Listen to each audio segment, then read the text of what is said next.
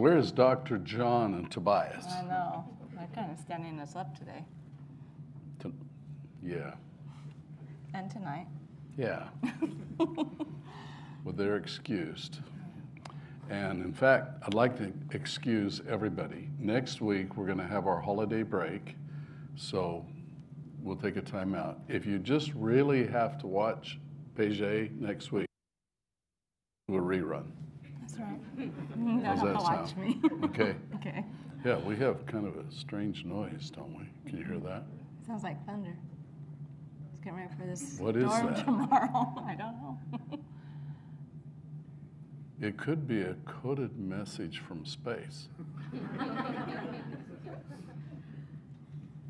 Wishing everyone a happy holiday. Yeah, it's pretty loud up here. Can the guys in the booth hear it? Mm-hmm. that means Let's see which line it. it's coming in. We have different mic inputs. Let's turn them down one at a time and see goes away. Just curious. Still hear it? Must be Joseph's. Hey, it's not me. hello, hello world. Okay. Well, anyway, we're going to enjoy it, Yeah. whatever it is. Can you guys all hear it pretty good? Sounds like air. It does. It's pretty nice, isn't it? Maybe it's that mic. Is it your mic, Joe? Oh well. We'll be all right, won't we? Okay, we'll, we're all by ourselves tonight. Okay? At any rate, it's just, it's new. And I didn't think we are supposed to get anything new till next year. It's just really confusion. Okay, well, we've got some exciting things to talk about. But Okay. before we get started, I think it's time to do our last magic trick of the year. Yeah? Are you ready? No. Okay. These are magic cards. The reason that they're magic is because there's 52 of them. That makes it magic. Oh, yeah. 52 is a magic It's a magic number, yes. Okay, so I'm going to, uh, you're not supposed to see, I'm going to show them these cards. You see, it's lots of different cards. They're all different, right? And what I want you to do, if you would please, are we all right?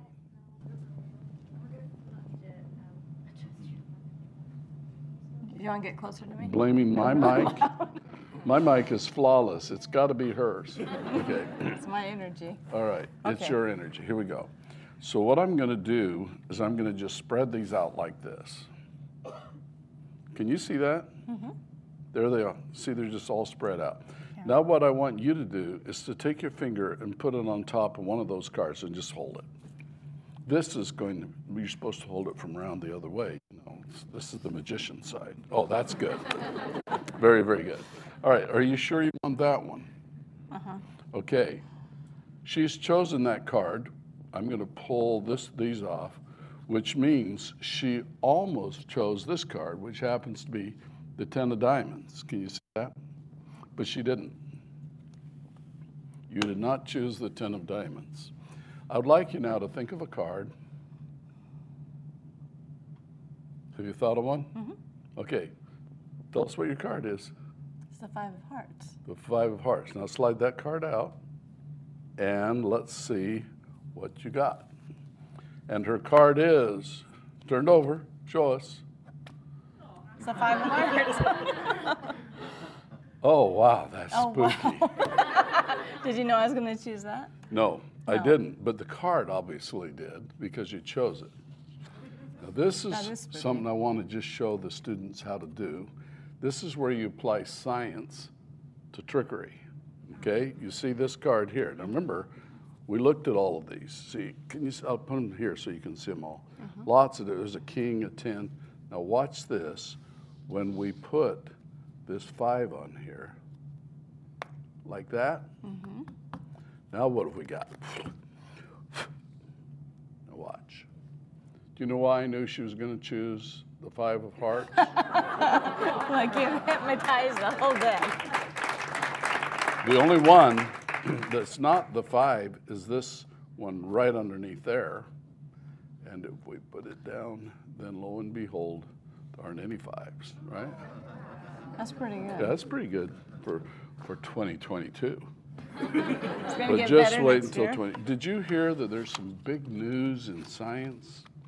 Yeah, Lawrence Livermore Laboratory in California has had a major breakthrough in nuclear fusion.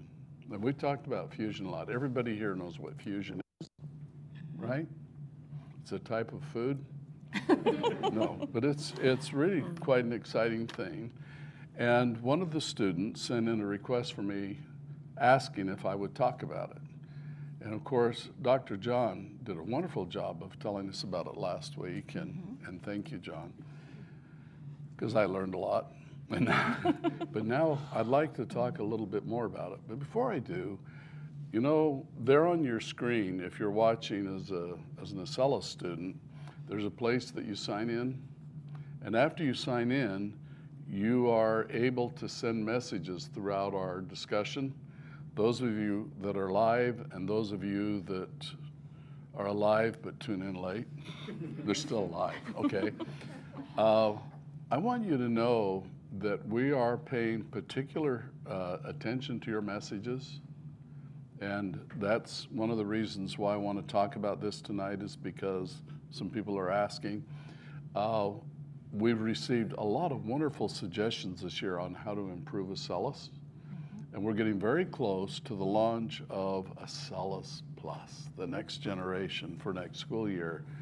If you have any ideas of things that you like or things that you think we could improve, that's a place to let me know, okay? So if you'll type it, a serious message, we'll take a look at it and see what we can do, either discussing it during our, our podcast or even implementing it into Acellus, okay? Okay. So, um, I want to talk about fusion, and I'd like to talk about it in, in kind of a special science live way. Uh, John gave us a wonderful overview, but I, I think there's some things we can talk about a little bit more. Some people are calling this one of the biggest breakthroughs of, of this year and maybe of recent years. And I think it's important for us to understand why that is. Uh, if it wasn't for hydrogen and a process called fusion, there would be no food on planet Earth. All of our food comes from the sun, and all of the energy of the sun comes from nuclear fusion. And so we ought to talk about it for just a minute. We ought to all understand it. And then I'd like to get into the specifics of this breakthrough. Fusion comes when you take two hydrogen atoms and slam them together to form a helium atom. And where does the energy come from? Well, when you combine two hydrogen atoms, and there are special isotopes of hydrogen, which means they also have neutrons, which we don't need to go into today. But when you bring them together and it becomes helium, and you weigh them on an atomic scale, the helium weighs less than the two hydrogens did. And the matter that goes away or disappears is converted into a tremendous amount of energy. And that's where that's where the energy comes from. Actually, we're turning matter, in this case, matter being part of the hydrogen atoms, into energy, and a tremendous amount. The nice thing is this heavy hydrogen that we use to do fusion exists in our oceans in tremendous quantities, enough to power the whole planet for a long, long time. And when you get power from fusion, from hydrogen fusion, there's no carbon, no carbon emissions, there's no radioactivity. It's kind of like a perfect source. And so, why didn't we do it a long time ago? Well, we did. We, we've been actually doing fusion reactions on the Earth for um, since I was in high school, which was more than a couple years ago. And yet, the only way that we could do fusion was in a big explosion, like an atomic bomb. or be more specific, a hydrogen bomb, because the reaction is so hot that it melts anything, and it has to be hot to be able to ignite fusion. So we want to we want to kind of talk about this and get down to the specifics, and that brings up a question that came in on the comments, and it's a good question. Remember, we were talking about atoms, and we talked about how atoms go into a crystal structure, all nice and pretty, but that the atom is mainly just space. There's a little electron going around, but inside it's a tiny, tiny, tiny core or, or proton or nucleus. Most of it's just space. And so they said if matter is atoms that are mainly just space, well, then why can you fill it? When you push against it, you can fill some. If there's just all these little speckles that are so small, why don't your fingers just push through like that? Hmm? Mm-hmm. And the answer is, is quite simple. Have any of you ever experiment, experimented with magnets? If you haven't, you need to. But of course, you take two mags, they pull together, but you turn one around so that you're pushing the north pole of the magnet against the north pole. And closer they get, they resist being pushed together. And if you touch them together, they pop apart, right? What is that? You can feel it. It's a real force. What is it? Well, opposite poles repel. That's a magnetic force. And if you think about it, here come these atoms that have electrons going around, which is negative, and another atom has electrons going around, which are negative. So the atom, atoms repel each other. So of course we feel the repulsion. And if you didn't, you probably would just go. And then what a strange world it would be, wouldn't it? Okay, so let's get back to fusion. So in fusion, the problem is making a container. When the space shuttle came barreling out of space and, and we wanted to get it back safely, as it was coming through the outer layers of the atmosphere, traveling so fast, it got so hot that they had to make special heat plates to be able to protect it from burning up. And they were very hard to make because it is so hot. That hot of the space shuttle that these special heat shields protected is nothing compared to what you need for a fusion reaction. It turns out that when you take these two hydrogen atoms that you want to combine together to make helium, that they oppose each other. They oppose each other because they have outer electrons pushing them apart. And so they don't want to get very close.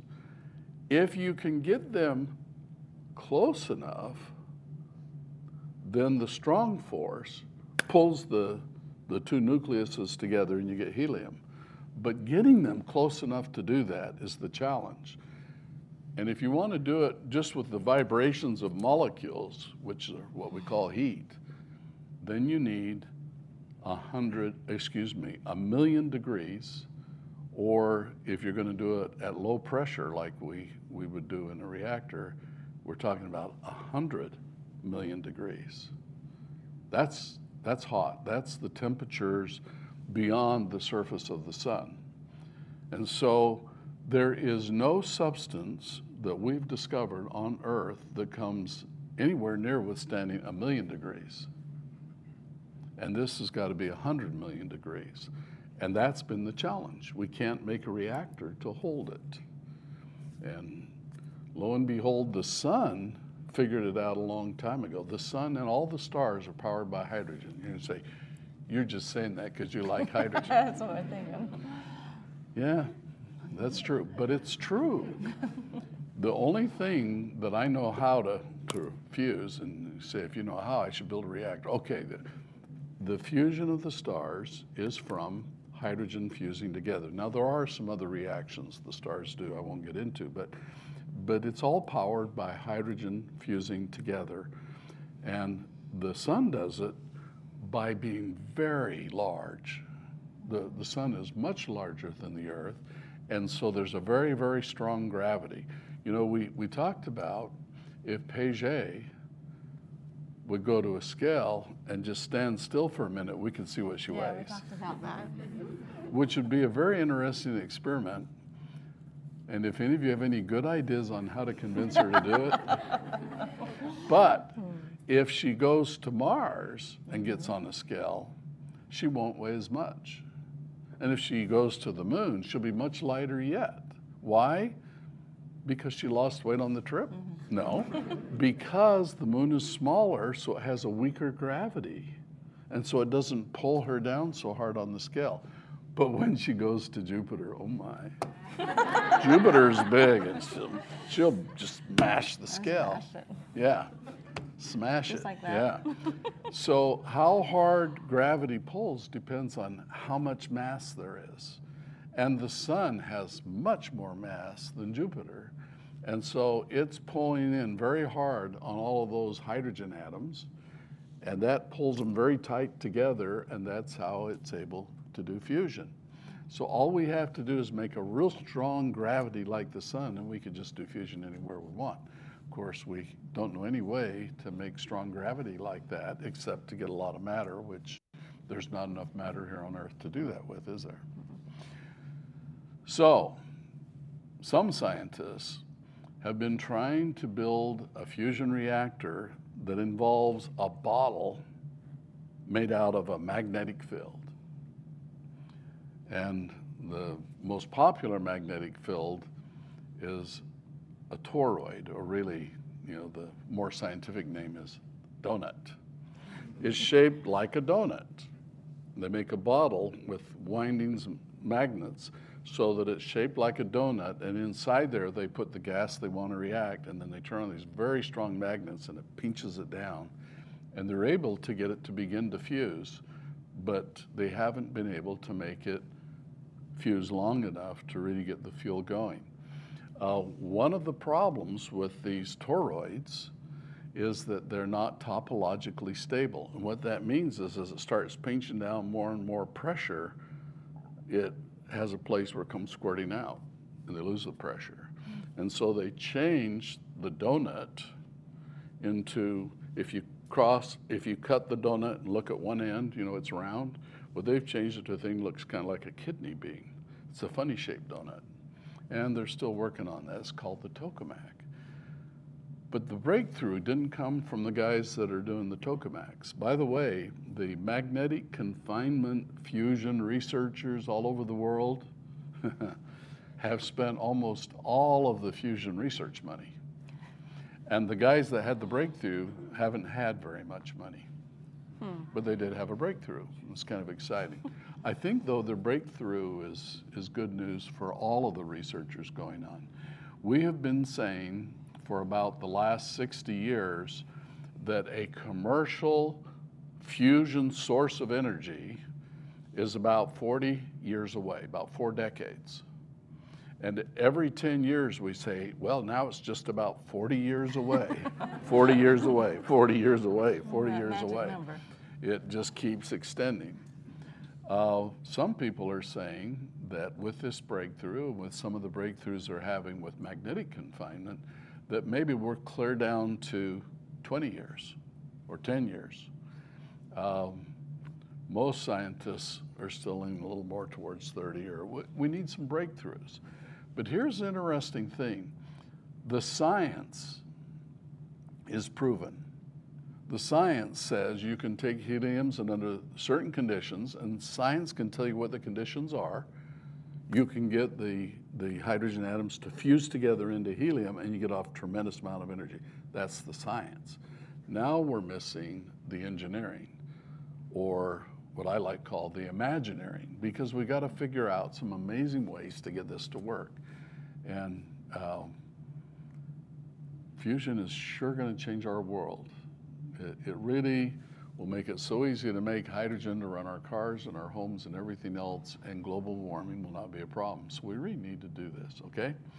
So in the experiment that had the breakthrough uh, about 12 days ago, they actually were not making a magnetic bottle to squeeze the, the plasma or the gas they're trying to react. They did it by creating a very small target and shooting laser beams at it. Now, Let's think about that for a minute. You're going to shoot lasers at it? Yeah. If you shoot a laser at a target, it'll heat it up. In fact, we have a brand new machine we're installing, which is going to make uh, stem pods. And this machine is a laser that cuts out steel and aluminum and stainless so that we can make our pods. So laser beams can be very hot. But in the case of this experiment, they didn't shoot a laser beam at this little teeny pellet. And by the way, it's about the size of a BB from a BB gun. Okay, it's a little tiny pellet. But they didn't shoot a laser at it.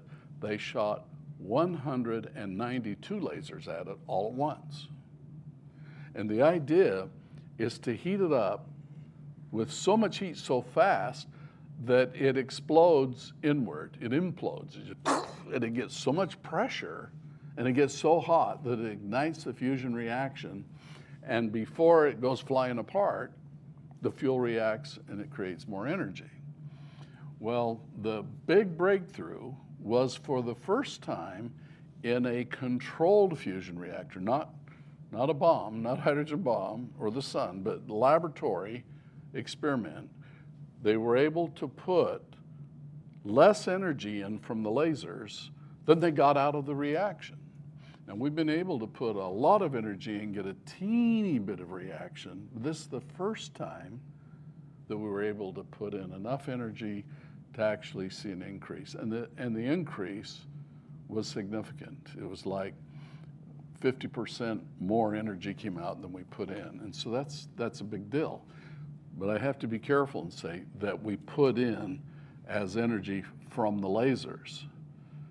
Now, if you go back a step and say, well, how much energy do you have to put in the lasers? Well, then we put in 100 times more energy than we got out.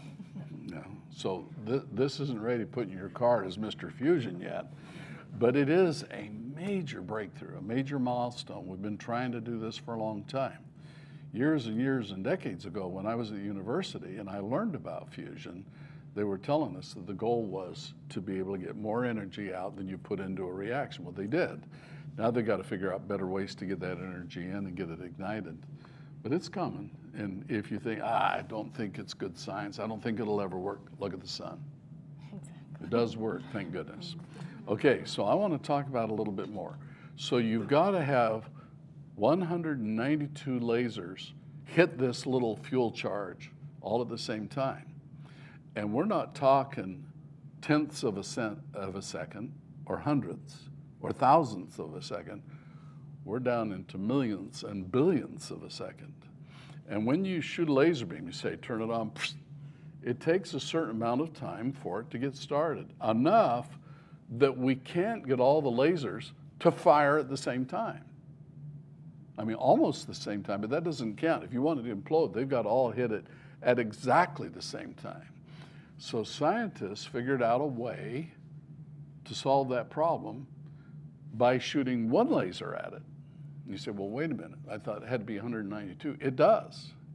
But what they did is they shot one laser and then they ran it through prisms and divided out the light beam and then they amplified all 192 beams and they all hit at the same time because they were all the same laser beam starting. And that's some pretty amazing technology. Now I want to I want to talk a little bit about lasers because lasers are really neat, aren't they? Mm-hmm. And in comes Mr. Tesla. You remember the Tesla coil? We have worked with this Tesla coil before, and I think we've got a chance here to turn this thing on. I like that sound effect. Guess what? What? This Tesla coil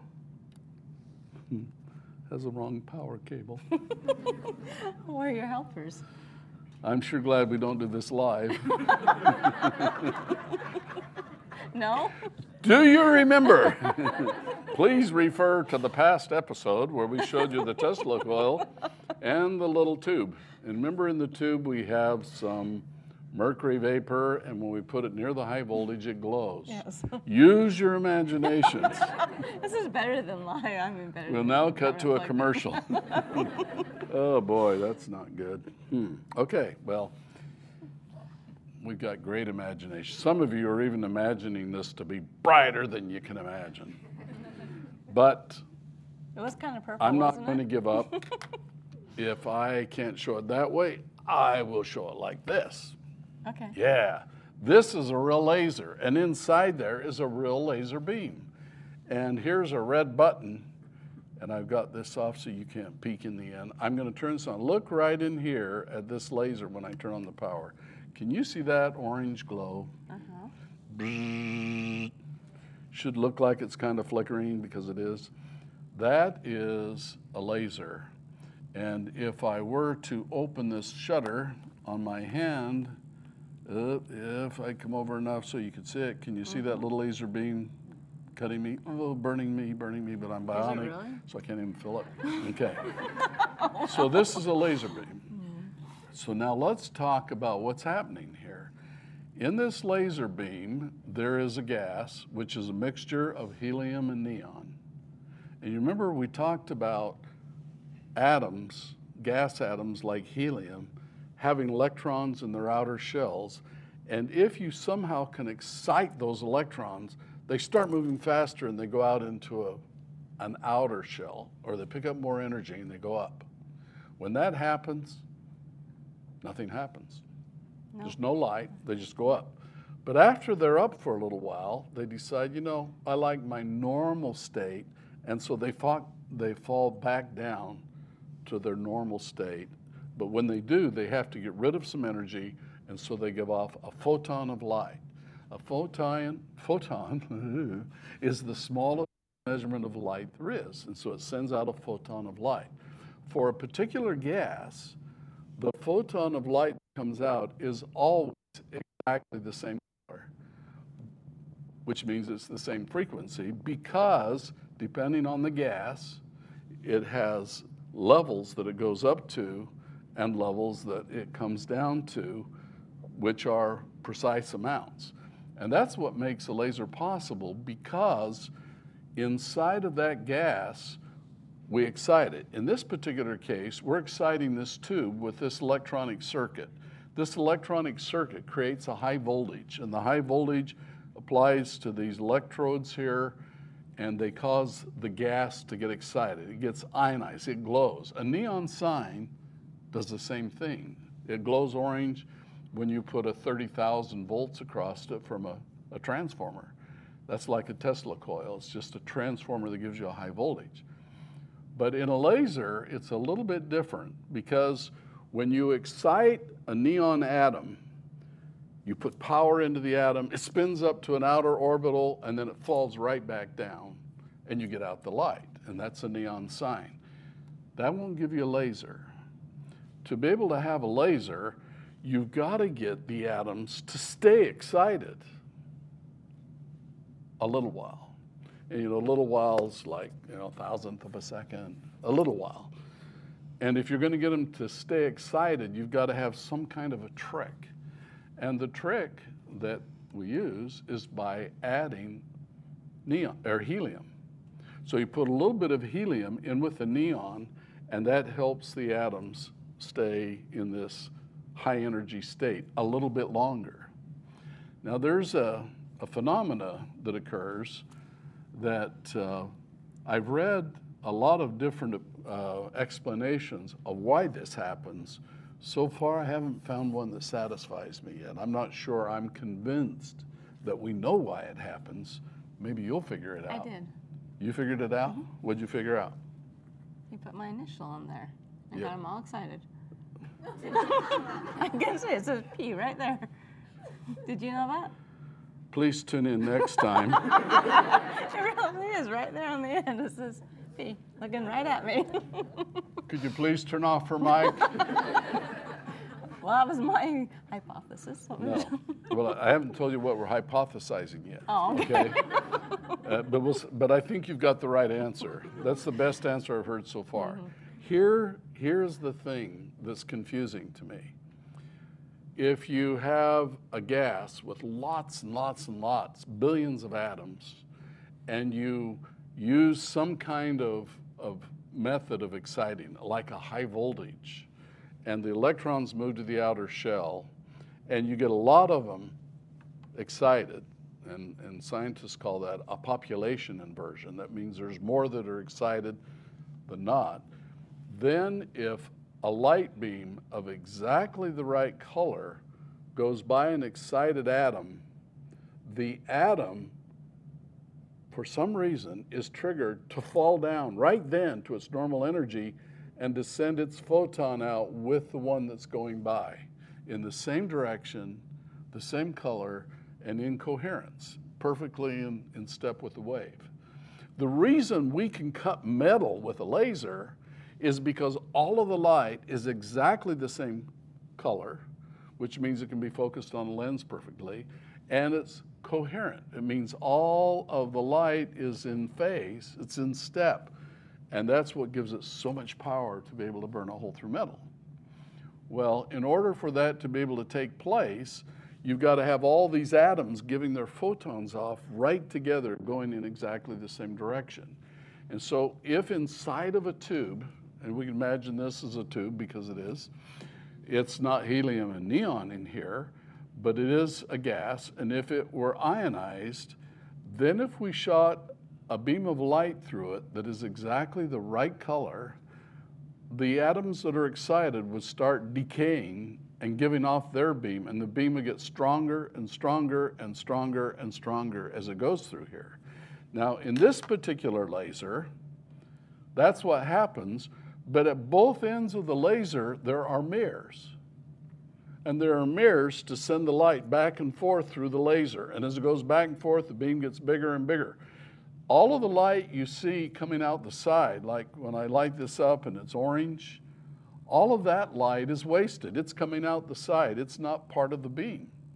But as you get more and more going back and forth between the mirrors, pretty soon most of the light is building up and eventually gets strong enough to shoot through the dielectric coating on the mirror. Am I making sense? Mm-hmm, yeah. yeah. So, my question is why? when an atom is excited, which means its electrons are going faster around it in, a, in an excited state, why does it decide to give off a photon of energy and jump down when it sees an electron, or a photon go by? And I think it does have something to do with Paget. There's a P right there. you didn't know that, did you? Yeah, no, I was science all new to me. okay, so I won't. Uh, I won't be able to tell you exactly why it does that yet. And maybe some of you will find out and tell me. But I will tell you that it does it. That's and because neat. of that, you can do some neat things. Now, I learned about this when I was in high school. I was in the 11th grade, and I was so excited about lasers because I just knew they were going to completely change the world. And I read about them, read about them, read about them, because they had not been invented very long back then. And then I got an idea. You see, they were using lasers to send data over a fiber, fiber optic cable. And you had to encode the light so it would blink at just the right amounts to be ones and zeros, like we talked about last time. And after it went so far like miles through this fiber, the light got dimmer and dimmer and dimmer and dimmer. And finally, you got the point where it was barely dim enough to read, so they'd have to decode it, turn it back into electricity, make a new laser, modulate it, and send it out again. And I thought, wouldn't it be neat if someone could invent a tube you just run the light in, and as it went through the tube, it would get amplified and be brighter coming out the other side and ready to go another 10 miles. And I thought, I think you could do that. You could make a tube just like this, only maybe longer, with helium and neon, and you could excite it somehow, like with high voltage or some, you know, some lasers, like ruby lasers, are excited by putting very bright strobe lights, like the flash on a camera. So there's different ways to excite these atoms. But I thought if, if you had a tube full of this gas, all excited, and you shot in this weak light beam from the fiber as it went through to get brighter and brighter and brighter and come out the other side. And I thought, you know what? That's a neat idea. So I decided that could be my science fair project. Sounds like a good science fair project for a high school student, doesn't it? Did you do it? oh, yeah. Oh, yeah? Yeah, we'll talk about it. But I want to get a little bit of foundation. Now, I brought a game. This, this is called dominoes. You know how it works. Mm-hmm. Okay. So I thought, you know, these dominoes could be like, they could represent hydrogen atoms. Mm-hmm. Okay? When a domino is laying down flat, it can't go any further down, so we'll say that's the low state of energy. Okay. If we tilt it up on edge, though, then it has the ability to fall over. So we could say that it has potential energy when it's up. So this would be like an excited hydrogen atom. And I wanted to communicate the concept of population inversion. Okay? So if you have a bunch of dominoes set out here and they're all laying down, and a light beam went by, it wouldn't do anything because they're already down. They can't give off their light, their energy, because they don't have extra energy. Mm-hmm. But if you were to stand them all up, let me just stand these up. Yeah, but you know, if you were to stand these all up, well, then you could see that when the light. be- Well, let me show you a video. Okay, Okay, I'd like to take you over to my office for just a minute. Okay. Here we go. Let's go. So let's think about these dominoes as hydrogen atoms. Look at that nice Okay, office. When they're in this kind of a state here, it's like the electrons are all going around their normal orbitals and they don't have any supercharged power energy. Now, if we take these and stand them up on edge, then they have energy stored and they have the ability to fall over, but they're stable in that position for a minute. If I take one and trip it, it doesn't make any of the others fall over because they've already fallen over. And in fact, if I put one over here, oops, if I can get it to stand up, and I put one over here, and let's even put one here. Okay, now there's three that are all in their excited states, and I'm going to trip this one off, and nothing happened. Now, what if I pump a lot of energy in here and get this into what we call a population inversion? Then what would happen? Okay, so I hope you're following this so far. Uh-huh. That's a nice office. It is a nice office. That's where I work. I Sometimes. that. Other times I work in Area 51. I know that too. next door. Mm-hmm. I can't tell you about that. Okay. Secrets. But anyway, so if you had all these dominoes standing up, you know what would happen if you push just one, it would make the others all trip. Mm-hmm. And that would be exactly what happens in a chain reaction. That's what we call a chain reaction. But you have to have enough up so they all hit another one. And in order to do that, you have to put quite a bit of energy in the tube to get them all excited. And that's why we have the helium in there, so they will stay excited a little bit longer so we can do it. I want to show you what happens when we have them all standing up. Okay. Okay, now we've got all of these atoms in their excited state, which means they're standing up and they have potential energy. With just a little bit of a nudge, they can fall over. If I push just one, since so many are up, let's see if we can get a chain reaction. Nope. Let's try once more.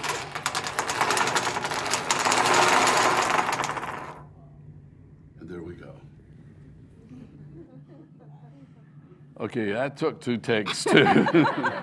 it's one of those kind of days. You know? It is, isn't we're, it? we're really struggling up here. Is it is it time to be done yet?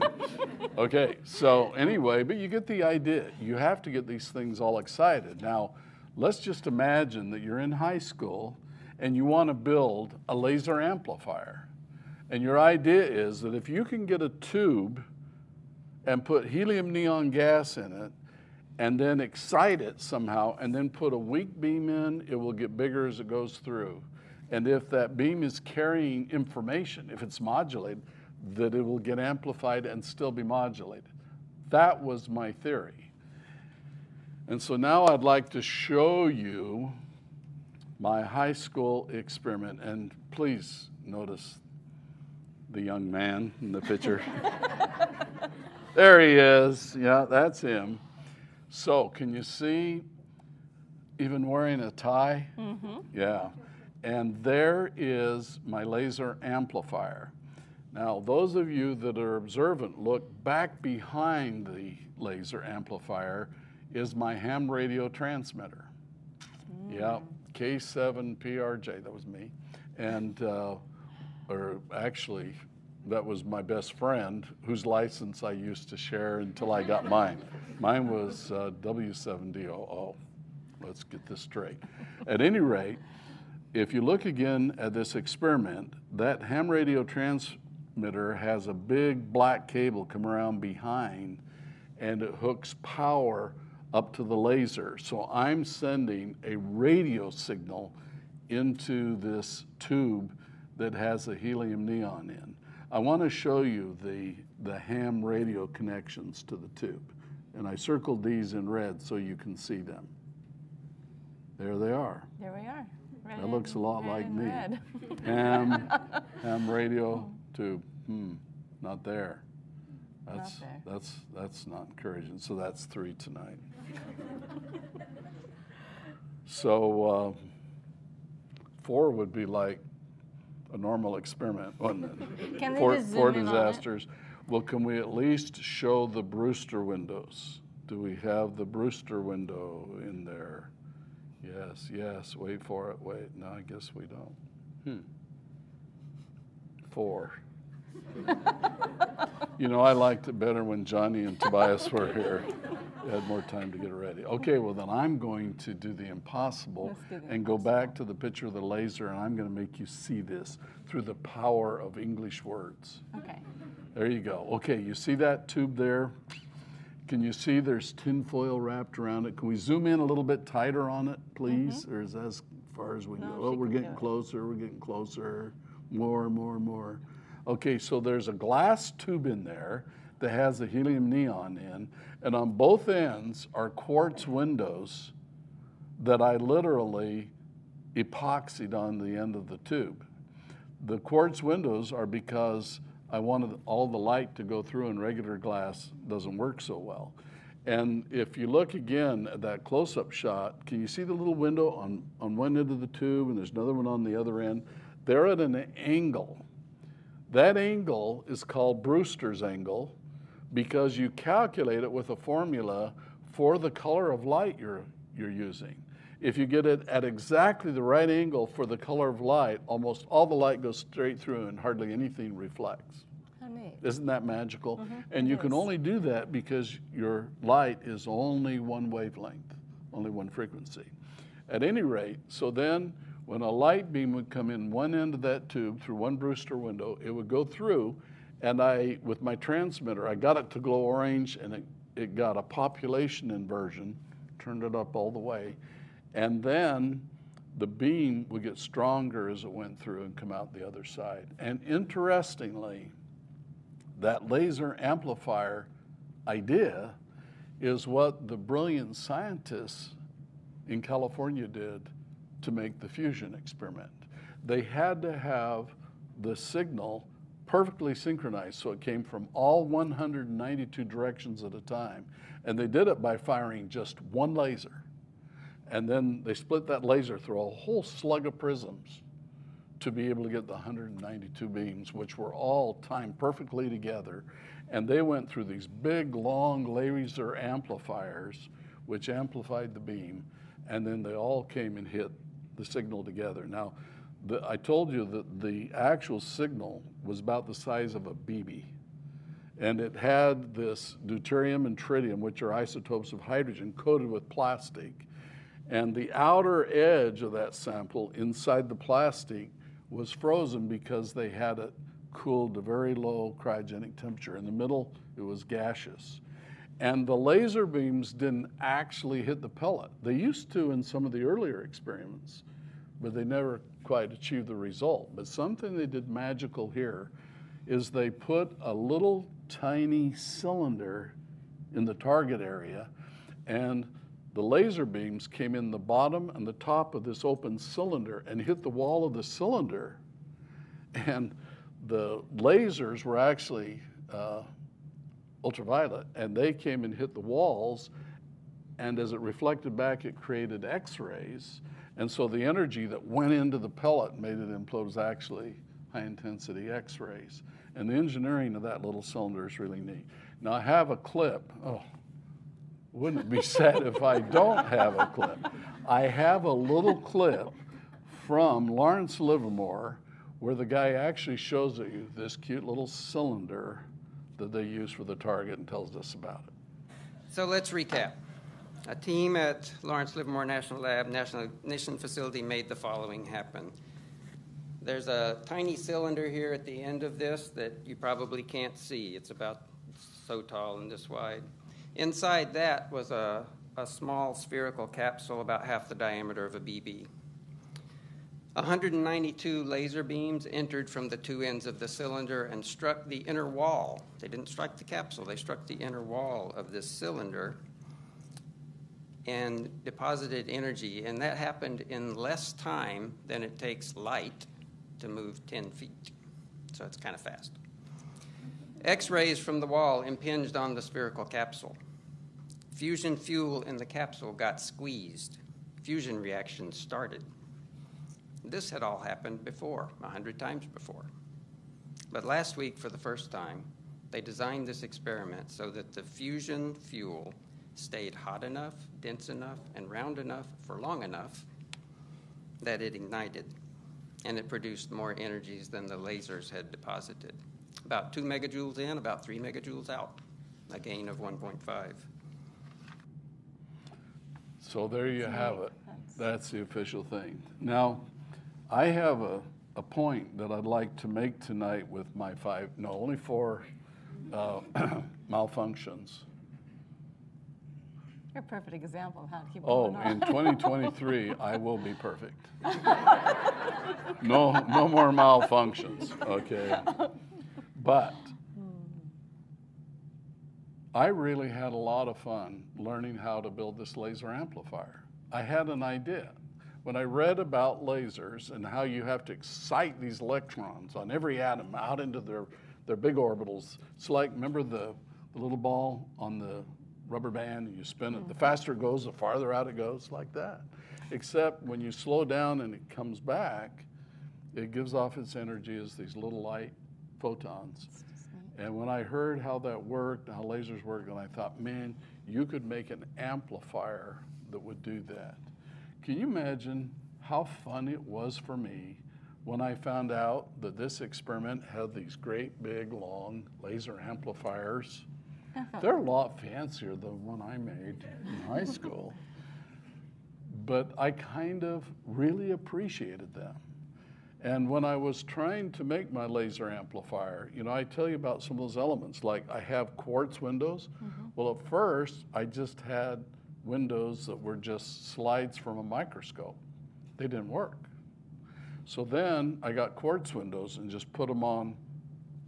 I, I cut the glass off with a glass saw and just put them on, and there was too much reflected light. So then I had to go learn about this guy named Brewster that found out there's a magic angle, and if you have one frequency or one color of light and you hit it the right angle, almost all the light goes straight through the glass. So I had to calculate Brewster's angle for my frequency, and I had to go look up what the frequency was. And the internet was down. no good. it was it was hard. It's so I really got the frequency, and then I got this this cutter that, and I had to get exactly the right angle. And I cut them off, and then I didn't want to get the glue inside because I thought it would contaminate the uh, gases. In fact, I had a thing called a getter, a barium getter. Getter? Getter, G E T T R, like not get him, get her. a getter. And the getter was a thing that would react with any impurities inside there to keep it clean. So I had a barium getter in there too, and everything perfect. And I didn't want to put glue in. So I actually put the windows on, and then I hooked it up to a vacuum pump. And the vacuum held the windows on tight, And then I put the epoxy around the outside and I got a gooey kind so it wouldn't go inside and contaminate the gas. smart. You're really smart. I would be smart if I hadn't told you about the four times it fell. no, that's Yeah. that's just honesty. But the point is, I was determined, I had an idea, and I wanted to see if it would work. And I kept failing because I didn't know how to make a good enough experiment. And that's exactly what these guys at Lawrence Livermore, who mm-hmm. some of the most brilliant scientists in the world, they're struggling to get their experiment to work. And they finally got it to work at least at the first level. Mm-hmm. And it's, it's really exciting. And the only thing that could be more exciting is if it was your experiment. An experiment that just works obviously wasn't a very hard experiment. just think about that. If you really want to appreciate something, Edison had to do over a thousand materials before he found out that no material works. Mm-hmm. Remember, he tried bamboo, he tried all these different things for his light bulb, and everything burn up, burn up, burn up. And then he said, you know what? Maybe what I need to do is get rid of the oxygen. So he put a glass bulb over it, made a vacuum so there was no oxygen, and then it worked. And quite often, that's what has to happen. I think that's what's got to happen with fusion. One of you inventioneers has got to figure this thing out. And if I can make a laser amplifier in high school, then just think what you can do now that the internet's up. that's true. That's, Yeah. That's pretty. It's a lot easier. And by the way, for those of you that are really wondering, there is no P on There here. is, I don't right know why. there. No, there's not. it? There's no. Look, look, right there. That little. You can't see it for real. Look at that. I love your imagination. I can see it right here. Oh, I think I see it. I'm pretty sure it's there. I think it's right there. Okay. I'm gonna take a picture of it for next year. Rule number three Paige is always right. She's the chairman, chairperson. I am the chairman. Yes. Um, and we have a question. Oh, we got one. Good. Yes. Has nothing to do with this right now. Okay. So the students want to know. No more P. They can probably see it now. Mm. um, Acellus Plus is coming out next year, right? Yes, Absolutely. So if they are already enrolled in Acellus, do they have to re-enroll to? Yes, why not? They should enroll and enroll and enroll until they get it right. No, no. in fact, the Acellus Academy and Power Homeschool kids are going to be the first ones to get to try this. Uh, I, I'm not saying that they're like guinea pigs or anything like that, but they get to kind of try it out first and, and help perfect it. But it, you'll just notice these real neat features coming on. And right now, it's targeted to happen sometime in August. Okay. So we're adding features almost every day, but these are some really amazing big features that you're really going to like. And we're also filming a lot of courses. Um, I want to say though that we also have a lot of opportunities right now for moderators. I know some of the parents are kind of keeping an eye on Paige to make sure she doesn't say things that she shouldn't, that are not social. So parents, just a word. We're looking for moderators, people to help us with Acellus. It's growing, growing, growing. Uh, some of you have heard that we now have a goal of 10 million students by 2025, and it's coming. So if any of you are interested in doing a little bit to help us from wherever you live, please go to science.edu slash jobs. Is that right? Jobs. And uh, send us in a, an application telling us a little bit about you. And if you want to know about this moderator position, then just put that the position you're interested in is moderator. We're so grateful for your help. Um, this is a, a work of love, and there is a lot of need. There was a lot of need before COVID. Now, a lot of students all over the country are, are farther behind than ever before. I'm, very pleased to say that our Acellus uh, online students are doing real well. And uh, many of you are well above grade level, and that makes me really happy. But there's a lot that aren't, and we want to help them. So if you think that you have something that you would be willing to contribute, please reach out to us. Uh, we do have the graduation uh, ceremony coming up in May, May of 2023. Um, we, how many graduates do we have planning to be at that ceremony at this point? So we'll have about 50 students that'll be graduating at that ceremony. We have 300 guests that have uh, signed up to also attend. We're going to be broadcasting that graduation ceremony live. So um, those of you that aren't able to get, we're, we're accommodating all the students and two guests, but some we may not be able to accommodate all the guests. But we really are excited that so many are graduating, graduating with honors, going on to universities. Uh, the universities seem to really appreciate the students that are graduating with honors. And those of you in the Acellus Academy, if you look at the requirements of an honors graduation, there's more rigorous courses and more, more courses. But it really does, if, if you're college bound and you're going to be looking for scholarships, it seems to really help inspire the colleges to take a look at you if you, you do the honors program. So study hard, and uh, I'll try to cover those four things for next time. And, and after we sign off, I will find the P. That wherever little it is. There, it, it must be right there somewhere. Oh, yeah, there it is. See you next time. Bye.